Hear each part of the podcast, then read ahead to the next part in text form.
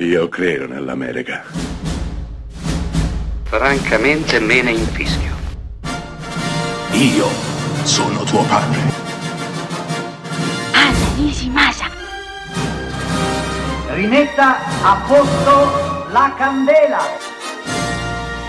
Rosa bella.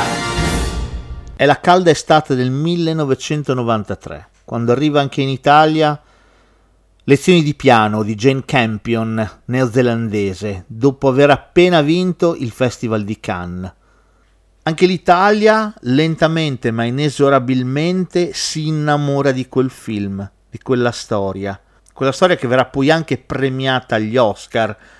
Holly Hunter, pianista, spedita dall'altra parte del mondo perché ha trovato marito, sorda e muta quindi una donna con un handicap, ma in Nuova Zelanda c'è qualcuno che la vuole in moglie.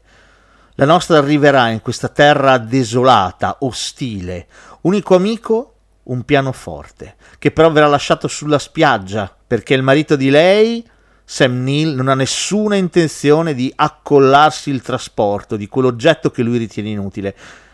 Ada, questo è il nome di Holly Hunter, che ha già una figlia adolescente, la bravissima Anna Paquin, che vincerà proprio l'Oscar come miglior attrice non protagonista, cerca in tutti i modi di essere una buona moglie, pur non amando quell'uomo.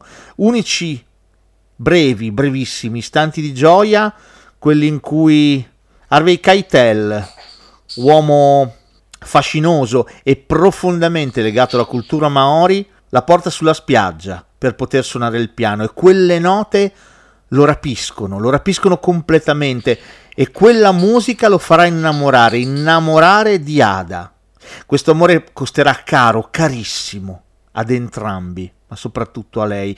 Lezioni di piano è tutto qui, una straziante, bellissima, dolorosa storia d'amore raccontata con una sensibilità fuori dal comune da Jane Campion, regista neozelandese che attraverso questa storia ci racconta una donna, un mondo, ma soprattutto ci racconta un amore e la musica che lo accompagnerà per sempre.